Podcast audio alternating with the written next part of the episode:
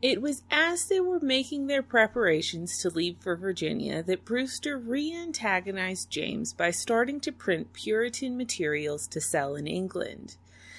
He sold Brown's old books as well as Cartwright's, which were the biggest sellers. Another was a book by someone who had written deeply personal criticisms of the king. Their English contacts continued to support them though they were reprimanded, but Brewster had to lay low at the crucial moment that the venture was coming together. His books, paper, and printing type were seized, and though he was the second in command to John Robinson, who wouldn't be sailing to America at this point, Brewster wasn't available to help plan the mission at its most crucial stages. And even when the ship did set sail, Brewster's name was left off the manifest. You're listening to the American History Podcast with Sarah Tungsalvola, the show exploring who we are and why by tracing American history from the 17th century to the 20th. The Pilgrims had considered Guiana, Virginia, and New England as final settling points, noting that the fishing would be better in Cape Cod than anywhere in Virginia. They wanted to be far enough away from the main colony to set up a colony that adhered to their strict Calvinist beliefs and values, but one that was close enough that they could turn to Virginia for help when necessary. Furthermore, Sandys had been encouraging them to go to Virginia, and the Plymouth Company had just gone out of business. They decided to settle at the very northern edge of the Virginia Company patent, near the Hudson River. The Virginia Company of London was struggling, and the Plymouth Company had just gone out of business.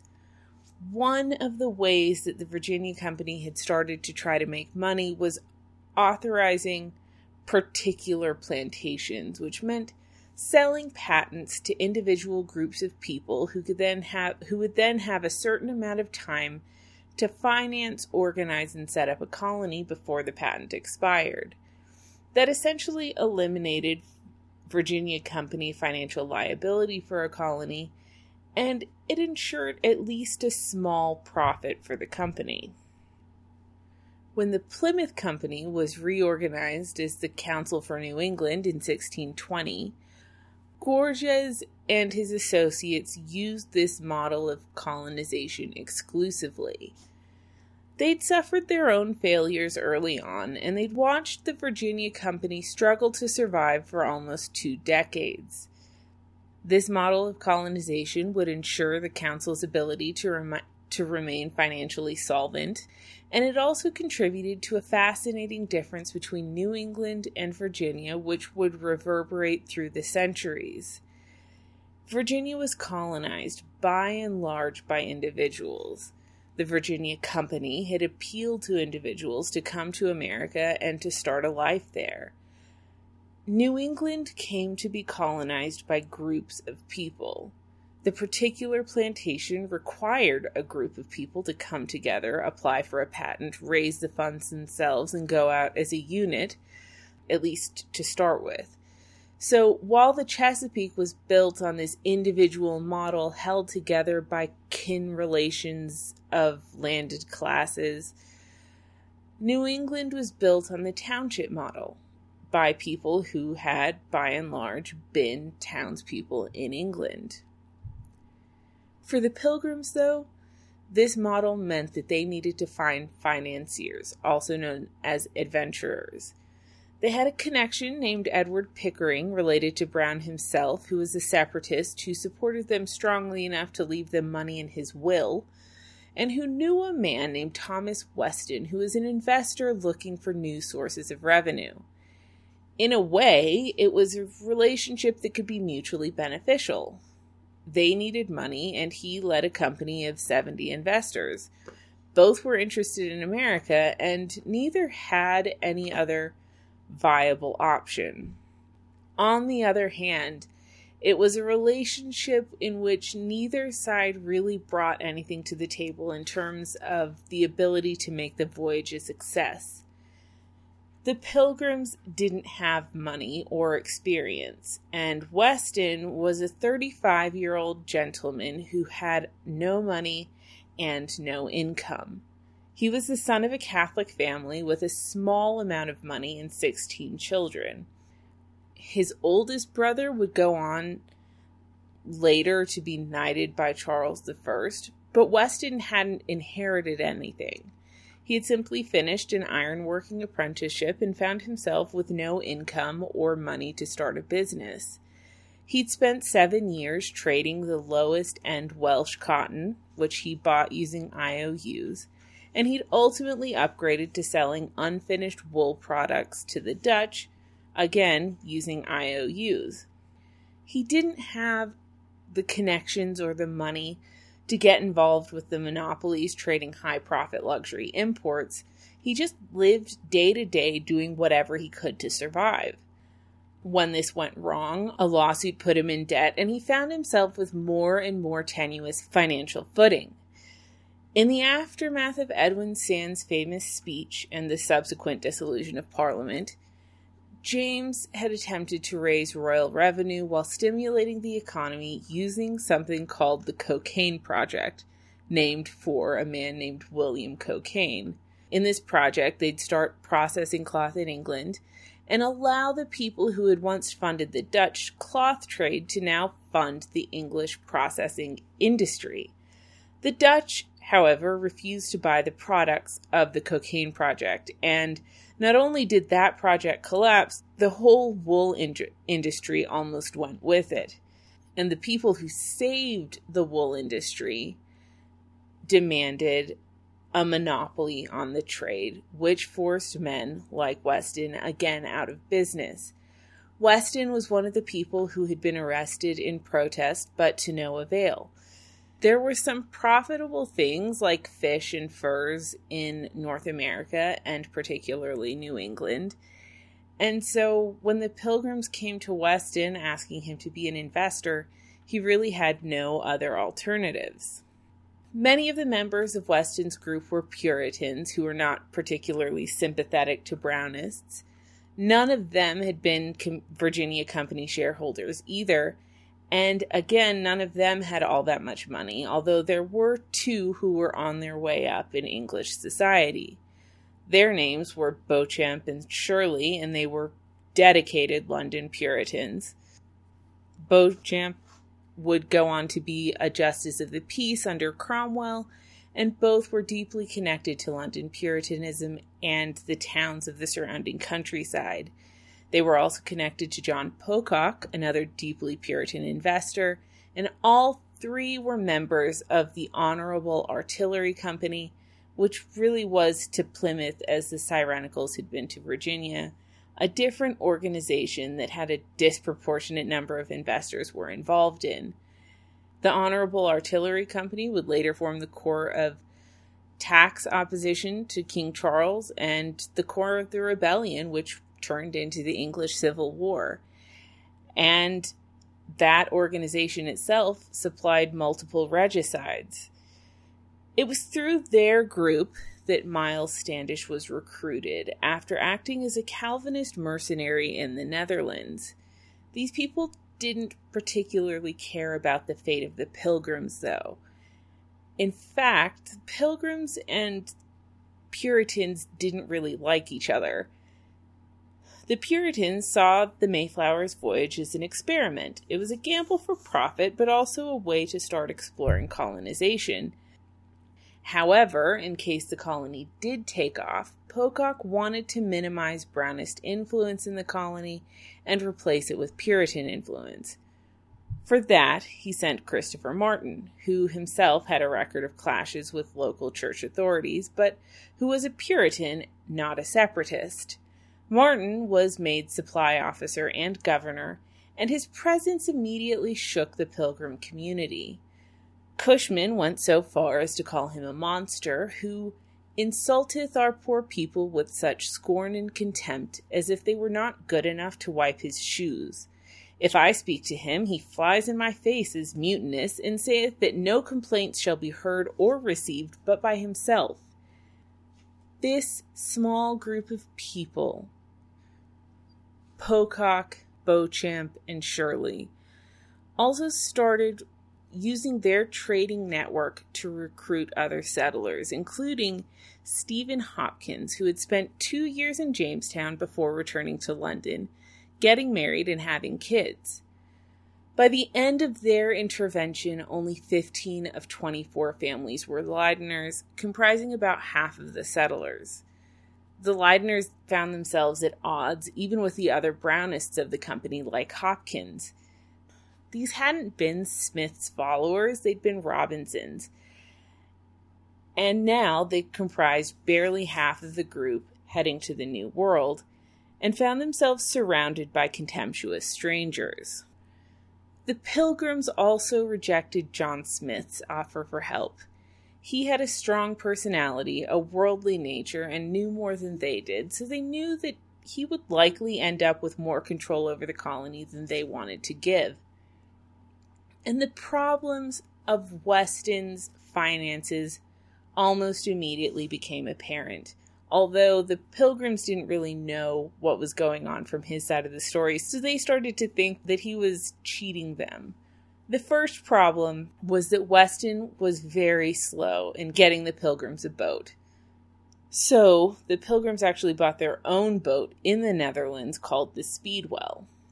Unfortunately, due to either cheating or, as later records suggest, sabotage by the Dutch who wanted to colonize that part of North America, the ship was rendered useless when it was fitted with a mast big enough to put pressure on the seams of the ship and cause it to leak in high winds. The pilgrims never figured out how to fix it, and they ended up selling the ship at a loss, as well as being forced to leave a number of Leideners behind. The boat's new owners were quickly able to fix the problem and it continued to sail flawlessly for years. Weston did finally get them the Mayflower, though, with John Clark as a pilot and a man named Christopher Jones as captain. Jones was from an East Anglian maritime town called Harwich, which was part of a network of Puritan sea towns across Europe, from La Rochelle to Gdansk and, of course, the Netherlands. In these towns, local sea captains tended to control the government and governed in a very Puritan way. And this is exactly what Jones did, becoming a burgess in his mid 30s, working his way up to bigger ships and more lucrative trades. His town's government hanged five women as witches, dragged harlots through the streets on a cart, and banned gambling. He himself was in the wine trade, specifically trading English wool for European wine and then selling the extremely popular and increasingly valuable drink back in England. His business was going great until the value of English wool started to decline. By 1619, he too was looking to America for financial solvency. Specifically, cod fishing, which, though not as extravagantly profitable as wine, yielded a respectable profit either through salted cod or train oil, which was used to make soap. By the time they were preparing to leave, even though most of them had sold everything, they were 350 pounds short of what they needed. This severely reduced the number of resources they had for their first winter in America. And since Weston didn't have any money either, he started insisting the colonists work seven days a week for the company, with even their houses treated as company assets for division after seven years. If he couldn't pay, the colony would collapse, and so Cushman readily agreed to the new terms. The rest of the pilgrims, including John Robinson, felt that the new terms were fitter for thieves and bond slaves than honest men, and it drove a wedge between Cushman and them, especially because they suspected that Weston was cheating them. Still, they had no choice but to accept Weston's terms, and in addition, they had to sell even more of their food, including more than two tons of butter, before they could afford to set sail. Adding in delays from the Speedwell ordeal, and the pilgrims had gone through about half of their food before they even left England. A few of the passengers decided to abandon the voyage at this point, even though that meant that they'd lose everything they'd invested so far, which for some meant everything that they'd owned. It was not a good idea to leave in the condition they left in, but they couldn't afford to leave later, so it was then or never, and the 50 remaining colonists decided to leave. Cushman stayed behind and tried to work with Weston to recruit new settlers to go to England. On September 6th, after 10 years of wandering and a year of planning and setbacks, the pilgrims were en route to New England. The normal hostility between mariners and settlers was exacerbated by the fact that the pilgrims' belongings and food took up space that the sailors us- usually used to store stuff that supplemented their own paltry wages, and the pilgrims showed the bitter side of separatism when they considered it God's will that the sailor who most viciously mocked them died. It was a rough voyage to a new place, taken by people who didn't have experience and funded by people who didn't have money. They arrived in North America on November 11th, but not in Virginia. After some rough weather blew them off their intended path, they ended up 220 miles north of their intended destination. They were outside the Virginia Company's patent, so they had no legal regulations binding their colony from England. They couldn't be compelled to obey orders, and they were in a place that had been noted for its exceptional cod fishing and that they had considered as a destination. At this exact moment, amoebic dysentery, which was one of the most dangerous diseases associated with seafaring, started to appear on the ship, compelling them to stay in New England rather than sailing two to three days south. Now, part of me thinks that this is too perfect to be a coincidence. This is the perfect situation for a Brownist, a place outside of existing legal boundaries where they could set up a Calvinist society with no top down hierarchy. And it was one that just happened to be on the shores of the best cod fishing area of North America after saying that they intended to finance the mission by fishing. So it really worked perfectly for them. Furthermore, even though there were people of different backgrounds on the Mayflower, there were essentially no primary sources for this period apart from those written by Bradford and Winslow, two pilgrims. So it's hard to know exactly what happened and how they made the decisions they made. We only know how they justified those decisions in England. Regardless, a decade after the Sea Venture crashed in Bermuda, Stephen Hopkins found himself in a stunningly similar situation, and he behaved essentially the same, leading an attempt to get people to stay where they were rather than sail to Virginia. Some of the Leydeners were reluctant to venture outside their patent, but Jones sided with Hopkins and they decided to set up their plantation in Cape Cod. They first landed on a Sunday, and the next day began the New England tradition of a Monday wash day, and they also signed the Mayflower Compact. The Compact is one of the most remembered documents in American history, though its actual importance is debated at this point.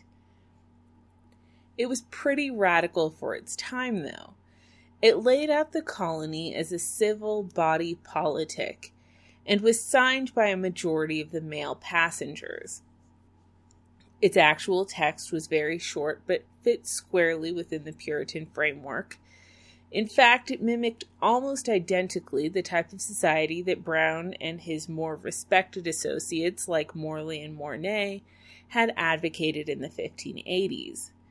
Plymouth, like their ideal Christian assembly, would be guided by the people as a whole run like an Athenian democracy, with even the preacher being subject to elections.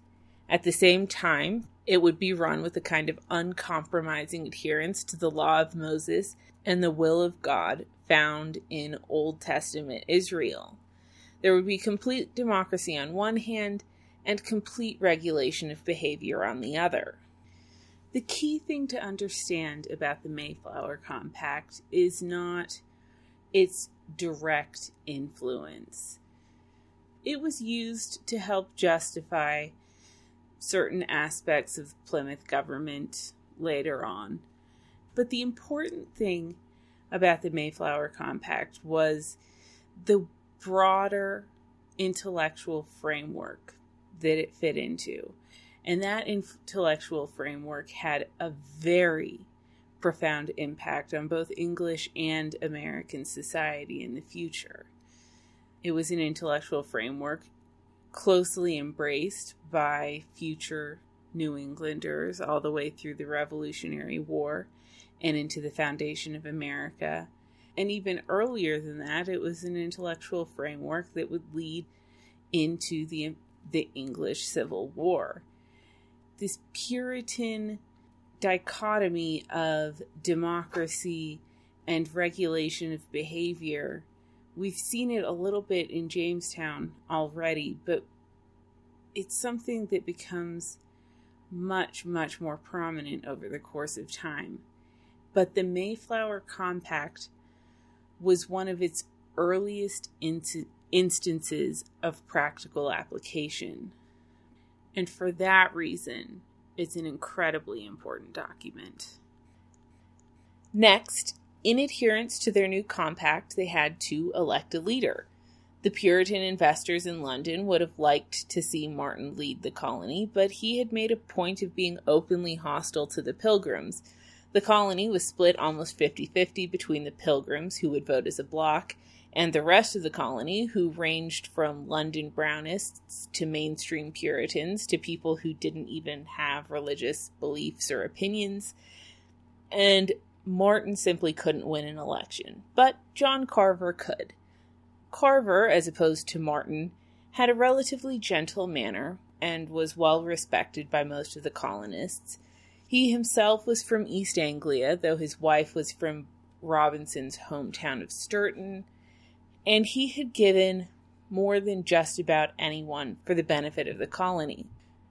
So, with their government and leadership organized, it was time to find a settlement location, and for this, Miles Standish led the way. Cape Cod was cold and snowy, but it was beautiful. There were massive trees with gaps big enough to ride a horse through. They saw whales and fish, geese and ducks, but perhaps most interestingly of all, the whole area seemed to be completely empty of native inhabitants. Some areas looked like they'd been recently inhabited, and others were just completely abandoned, with occasional unburied human bones littering the landscape. This was New England. Thanks for listening. If you have any opinions, thoughts, or theories about anything we've discussed in the show, I'd love to hear from you either on Facebook or Twitter, and you can find those links at the website AmericanHistoryPodcast.net, as well as links to first-hand accounts and things. See you next week.